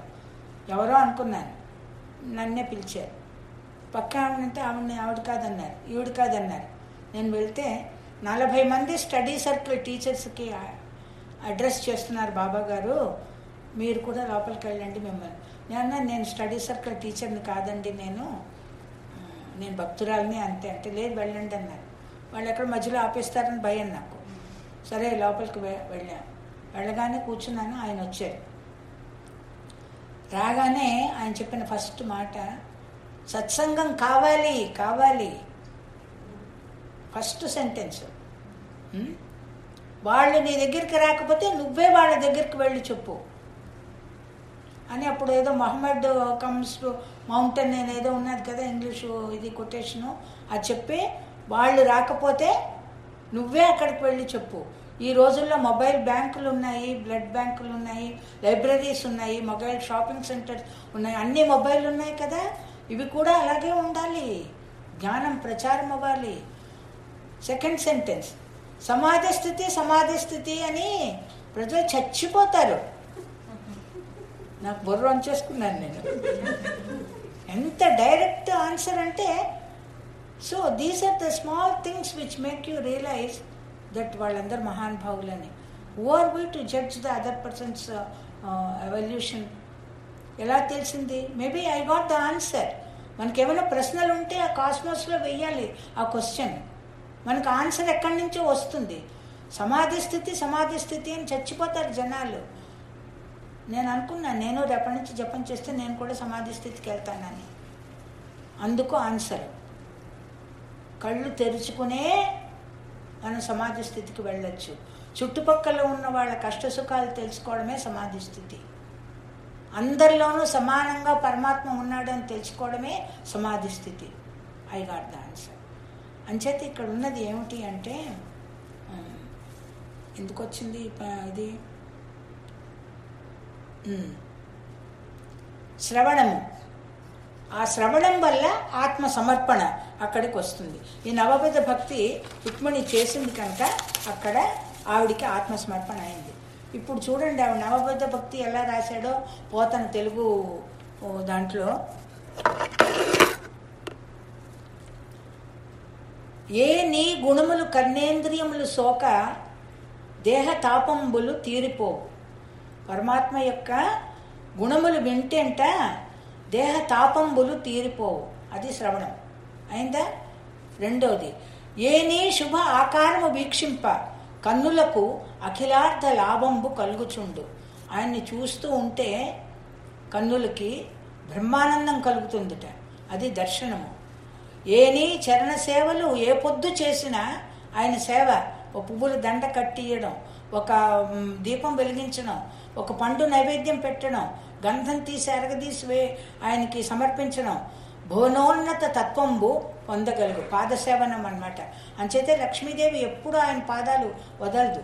ఎంతమందో అన్నారు షిఫ్ట్ డ్యూటీ పెట్టుకున్నా అమ్మ నువ్వు కొంచెం తప్పుకో మేము ఆయన పాదాలు పడదామని, ఇది మాత్రం నేను ఎవరికి ఇయ్యనని చెప్పింది లక్ష్మీదేవి. అది పాదసేవనం అన్నమాట. ఏ నీల నామం ఏ నీ నామంబు ఏ పొద్దు భక్తితో తడివిన బంధ సంతతులు వాయు బంధములు అన్నీ తొలగిపోతాయి. ఏమిటి కృష్ణ హరియను రెండక్షరములు హరియించును పాతకముల రెండక్షరాలు చాలట. అట్టి నీయందు నా చిత్తము, ఇది ప్రేమలేఖలో విశేషాలు. అట్టి నీయందు నా చిత్తము అనవరతము, అనవరతం అంటే ఆల్ ద టైం నచ్చి ఉన్నది. నీ ఆన అంటే నీ మీద ఒట్టు, 24 గంటలు నీ మీదే నా మనస్సు ఉన్నది, నాన లేదు. ఇలా చెప్పడానికి నాకు సిగ్గు లేదు అంటుంది. ఎందుకంటే ఒక ఆడపిల్ల ముక్కు మొహం తెలియకుండా ఒక ఆడపిల్ల ఒక ఉత్తరం రాసి 24 గంటలు నిన్నే తలుచుకుంటా అంటే నన్ను చూసి నువ్వు నవ్వుతావేమో, కానీ నాకు సిగ్గు లేదు, ఉన్నది ఉన్నట్టు చెప్తున్నాను. ఇది నిజం, ఇది జీవుడి యొక్క తపన. చేత నాన లేదు కరుణ చూడము కంసారి కల విదారి, బిరుదు ఇచ్చేసింది ఈవిడే. కల విదారి అంటే దుష్టులలో సంహరించువాడు. ఇక్కడ దుష్టుడెవడు? శిశుపాలుడు, జరాసంధుడు. అంచేత వీళ్ళని సంహరించి నన్ను రక్షించు అని చెప్పడానికి కల విదారి కంసారి. శ్రీయుతాకార, ఎంత గడుసు పిల్లో చూడండి అమ్మాయి. శ్రీయుతాకార అంటే లక్ష్మీదేవి యొక్క హస్బెండ్ అని రాసింది. అంటే she reminds him that I'm Lakshmi here, so నువ్వు వచ్చి నన్ను తీసుకెళ్ళాలి, నేను ఎవరో పరాయిదాన్ని అనుకోకు, లక్ష్మీ ఈ రూపంలో వచ్చింది నేను. శ్రీ అంటే లక్ష్మి కదా, శ్రీయుతాకార మాలిని చిత్తచోర అని చెప్పి ఆవిడ రాస్తుంది. ఎన్నో పద్యాలు ఉన్నాయనుకోండి, జస్ట్ వన్ ఎగ్జాంపుల్. అంచేత ఇందులో ఆవిడ అన్ని రకాల భక్తులు చేసి స్టెప్ బై స్టెప్, నువ్వు దేవుడి గురించి విన్నావు అనగానే నెక్స్ట్ ఏదో వచ్చిన కీర్తన ఏదో 24 గంటలు పాడుకుంటూ ఉంటావు. అదే తపస్సు, అక్కడే కూర్చొని చేయక్కర్లేదు. అంచేత కేవలం గోపాలుడే కాదు, ఆయన్ని శ్రీపాలుడు అని పిలుస్తుంది అనమాట. గోపాలుడే కాదు శ్రీపాలుడు, కేవలం ప్రియుడు మాత్రమే కాదు, ఆయన విశ్వేశ్వరుడు, విశ్వమయుడు. అంచేత బాలామణి రుక్మిణి మధుర భక్తికి సంకేతం అన్నమాట. ఆవిడ మానిని శిరోమణి. అంచేత ఆ శాశ్వత ఆనందం, బ్రహ్మానందం గురించి ఆవిడ చెప్తుందన్నమాట. ప్రహ్లాదు చెప్పినట్టు వీళ్ళ భాష అంతా ఒకటే, వీళ్ళ భావం అంతా ఒకటే. అక్కడ ప్రహ్లాదుడు, ఇక్కడ రుక్మిణి. ప్రహ్లాదుడు ఏమంటాట, తండ్రి చెప్తాట, ఒరే ఎందుకురా విష్ణువు పేరు, అతను మన కులగనికి శత్రువురా, ఆయన మాట ఎత్తకు నువ్వు, ఇంకేదైనా మాట్లాడు, అది ఆయన మాట ఎత్తకు అంటే, ఇనుము అయస్కాంత సన్నిధి నెట్టు భ్రాంతమగు ఋషికేశుని ఆ విధమున అరుగుచున్నది దైవ యోగమని చేసి, ఐరన్ ఫైలింగ్స్ని ఈ మ్యాగ్నెట్ ఎలా అయితే అట్రాక్ట్ చేస్తుందో అలాగా ఆ దేవుడు నన్ను అట్రాక్ట్ చేస్తున్నాడు. ఆయన్ని వదిలి నేను ఉండలేకపోతున్నాను, నా తప్పు కాదు, నేను రామ కృష్ణ హరి అని అనకుండా ఉందామని అనుకుంటున్నాను, కానీ దైవ యోగమున చేసి, నా చేతిలో లేదు, ఏదో మ్యాజిక్ ఉన్నది ఆయన దగ్గర. దైవ యోగమున చేసి చెప్పాను ఇందాక, before you choose God you should be chosen by God. అందుకనే పెద్ద పెద్ద భక్తులందరూ కూడా దేవుడి దగ్గరికి వెళ్ళి ఏమిటి అడుగుతారు తెలిసిన, నీ పాదాల దగ్గర కొంచెం భక్తి ఇవ్వండి మాకు, ముజే నౌకరు చాకరు రాఖోజీ మేరే గిరిధర్ గోపాల్. ఆవిడ మహారాణి అవన్నీ వదిలేసుకుంది, కృష్ణుడి దగ్గరికి వెళ్ళి నన్ను ఒక నౌకర్ కింద బంటూరీతి కొలువు ఇయ్యవయ్య రామ, ఉద్యోగం రాజుగారు పిలిచి పల్లకీలో బంగారు పల్లకీలో ఉద్యోగం ఇస్తా అన్నాడు త్యాగరాజుకి, అది వద్దనేసాడు. నిధి చాలా సుఖమా, రాముని సన్నిధి చాలా సుఖమా అని ఆ ఉద్యోగం మానేసుకుని ఆయన దగ్గర కూర్చుని ఆయన పాటలు పాడుకుంటూ ఆయన బంటురీతి కొలువు ఇయ్యవయ్య రామ. త్యాగరాజ పాట పాడేసరికి హనుమంతుల వారికి భయం వేసి ఉంటాడు, అమ్మ నాయనో ఈయన్ని కానీ బంటు కింద చేర్చుకున్నాడంటే రాముడు ఇంకా హనుమంతుడిని హోస్టింగ్ ఆర్డర్స్ ఇచ్చేస్తారు, అవునా? అంచేది మర్నాడు ఆయన ఒక బ్రాహ్మణుడి వేషంలో వచ్చి, రాముణ్ణి నువ్వు చించినవన్నీ అడక్కో, ఆయన విష్ణుమూర్తి యొక్క అవతారం, ఆవిడ లక్ష్మీదేవి, నీకేం కావాలో అవన్నీ ఇస్తారు, ఆయన్ని అడుగు అవన్నీ అని అంటట. అలాగా ఇక్కడ ఉన్నది ఏమిటంటే ఈవిడ అన్నీ చెప్తుందన్నమాట.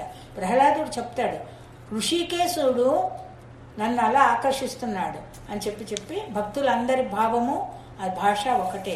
ప్రహ్లాదుడు ఏమన్నాడు, కమలాక్షుని అర్చించు కరములే కరములు, ఆ చేతులే చేతులు, శ్రీనాథు వర్ణించు జిహ్వ జిహ్వ, భగవంతుని గురించి వర్ణించే నోరే నోరు, సురరక్షకుని చూసి చూపులే చూపులు, ఆయన వైపు చూసి చూపులే చూపులు, శేషసాయిని మొక్కు శిరము శిరము, ఆయన దగ్గర తల వంచి నమస్కారం చేయడానికే ఈ శిరస్సు ఇచ్చారు, విష్ణుని ఆకర్ణించు వీణులే వీణులు, విష్ణు కథని వినడానికే ఈ చెవులు ఇచ్చారు, మధువైని తగిలిన మనస్సు మనస్సు, నీ మనస్సు ఎక్కడ పెట్టాలి? ఆ పాదాల దగ్గర, దేవుడి పాదాల దగ్గర పెట్టాలి, భగవంతుని వలవను పదములే పదములు, ఆయన దగ్గరకు వెళ్ళడానికే ఈ పాదాలు ఇచ్చాడు, పురుషోత్తముని మీది బుద్ధి బుద్ధి, మన బుద్ధి ఎప్పుడు పురుషోత్తముడు దేవుడి మీదే ఉండాలి. అంచేతే కృష్ణుడు భగవద్గీతలో అంటాడు, తేషాం సతత యుక్తానాం భజతాం ప్రీతిపూర్వకం, ఎవరైతే ఎప్పుడూ నన్ను తలుస్తూ ఉంటారో, ఎలా తలవాలట? ప్రీతిపూర్వకం, ప్రేమగా తలవాలట, భయంతో వెళ్ళొద్దు దేవుడి దగ్గరికి, చనువుతో వెళ్ళండి. మీ పిల్లలతో మీరు ఎలా మాట్లాడతారో అలాగే ఇంకా ఇక్కడ నాకు చెప్పకూడదు, ఇక్కడ పిల్లలతో భయపడుతూనే మాట్లాడతారు, వాళ్ళకి ఎక్కడ కోపం వస్తుందో, అలా కాదు. అంచేత అంత ప్రేమగా భజతాం ప్రీతిపూర్వకం దదామి బుద్ధి యోగం, వాళ్ళకి నేను బుద్ధి ఇస్తాను అంటాడు. స్మరణ స్మరణ స్మరణ, అది ఈజీ, అది ఏం కష్టమేమి కాదు, అలవాటు చేసుకోవాలంతే. అంచేత రుక్మిణికి ఆ బుద్ధి ఇచ్చాడు కృష్ణుడు ఆయన్ని తలుచుకోవడానికి. దాని బ్రదర్ రుక్మి ఉన్నాడా, దానికి లేదు, చూసి చేస్తాడు. అంచేత అది నాకు ఇయ్యమని చెప్పి మనం ప్రార్థించాలన్నమాట. అంచేత విష్ణు శాస్త్రంలో ఇది యజ్ఞము. యజ్ఞంలో రుక్మిణి తన్ను తాను ఆ సమిధ కింద చేసుకుంది. యజ్ఞంలో మనం సమిధలు వేస్తాం కదా, ఆహుతులు వేస్తాం కదా, పూర్ణాహుతి వేస్తాం కదా, అదే రుక్మిణి, ఆయన అందులో ఉన్న అగ్ని అన్నమాట.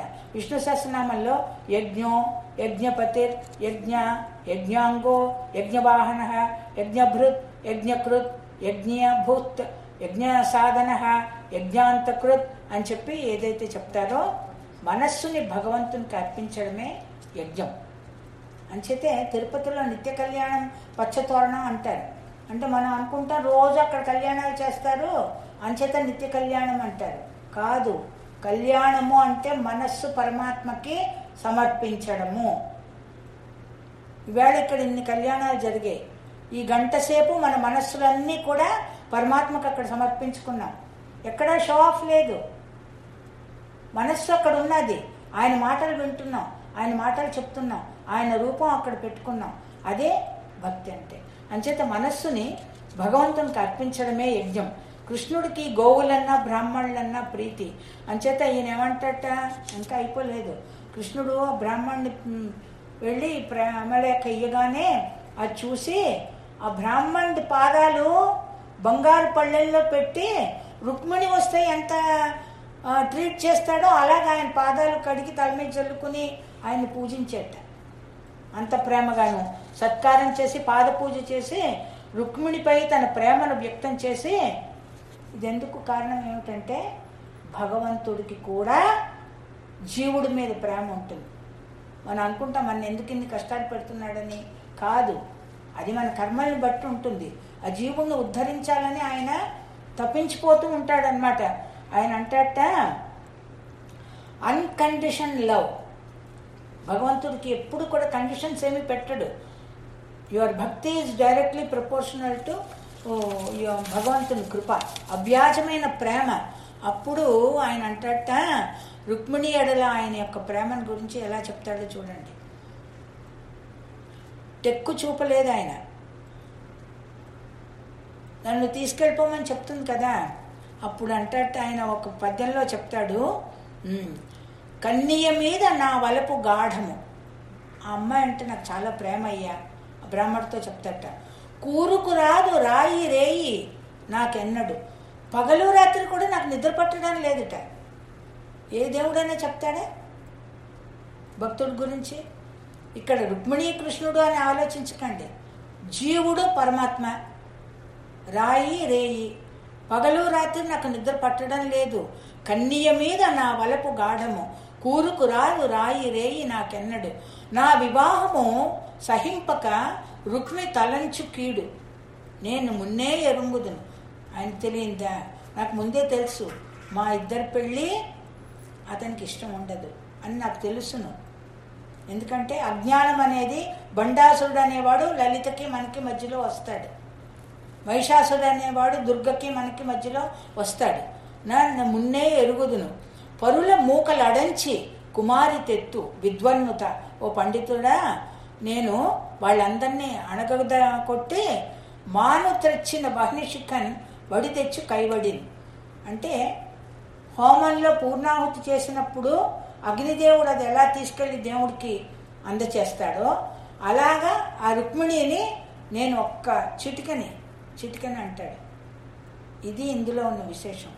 ఒక్క చిటికలో అమ్మాయిని నేను తెచ్చేస్తాను, నువ్వేం బెంగపడకని చెప్పి ఆ బ్రాహ్మణుడికి చెప్తాడు. అంటే there is no delay in God's grace. మనకి తెలియక మనం అఘోరిస్తాం. ఒక అడుగు ముందు నువ్వు వేస్తే 10 అడుగులు ఆయన ముందుకు వస్తాడు, ఒక అడుగు నువ్వు వెనక్కి వెళ్తే 10 అడుగులు వెనక్కి వెళ్తాడు, ఆయన దూరం అయిపోతాడు మనం వెనక్కి వెళ్తే. అంచేతే ఇక్కడ చిటికలో అన్న మాటకి అది వాడతా అనమాట. ఇక్కడ ఏమిటంటే జీవ బ్రహ్మ ఐక్యము, సాయుధ్యము, ఒక యజ్ఞము, ఇది ఆత్మసమర్పణ, పూర్ణాహుతి. అంచేతే ఇక్కడ యజ్ఞం అన్నమాట వాడారు. అంతేకాని ఇది ఒక కిడ్నాపింగు, ఒక ఎలోప్మెంటు అన్న కథ కాదు. ఇది పిల్లలకి చెప్పాలి మనం. ఇక్కడ ఒక జీవుడు పరమాత్మకి సంబంధించింది. రాక్షసులు, జరాసంధుడు శిశుపాలుడు రాక్షసులు, వాళ్ళు ఆ జీవుణ్ణి వెళ్ళిపోవడానికి ప్రయత్నిస్తున్నారు.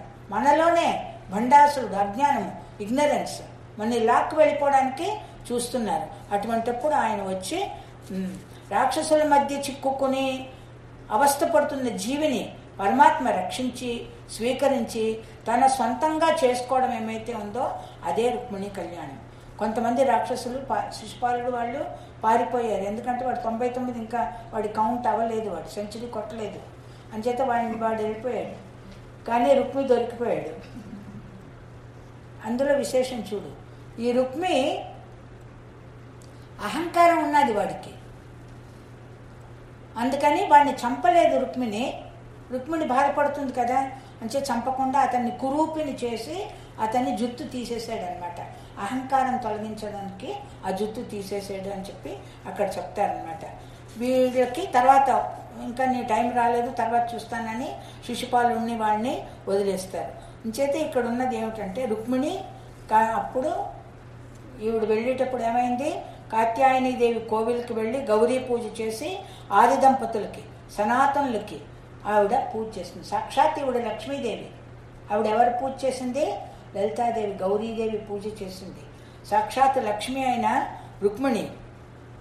రుక్మిణి, సీత, గోపికలు వీళ్ళందరూ కూడా కాత్యాయనీదేవి పూజ చేస్తారు. అప్పుడు ఒక పద్యం చదువుతారు, దాంతో మనం విల్ ఎండ్ దిస్ లెక్చర్. నమ్మితి నా మనంబున సనాతనులైన ఉమామహేశులను, మిమ్ము పురాణ దంపతుల మేలు భజింతు కదమ్మ, మేటి పెద్దమ్మ దయాంబు రాశివి కదమ్మ, హరిని పతిసేయుమమ్మ, నిన్ను నమ్మిన వారికి ఎన్నటికీ నాశము లేదు కదమ్మ ఈశ్వరి. నిన్ను నమ్మిన వాడికి సరియైన భర్తని ఇచ్చే శక్తి గౌరీదేవికి ఉంటుంది. అంచేత మనం వివాహాల మనం గౌరీ పూజ అని చెప్పి గౌరీదేవికి పూజ చేస్తాం, పసుపు కుంకాలు పువ్వులతోనూ.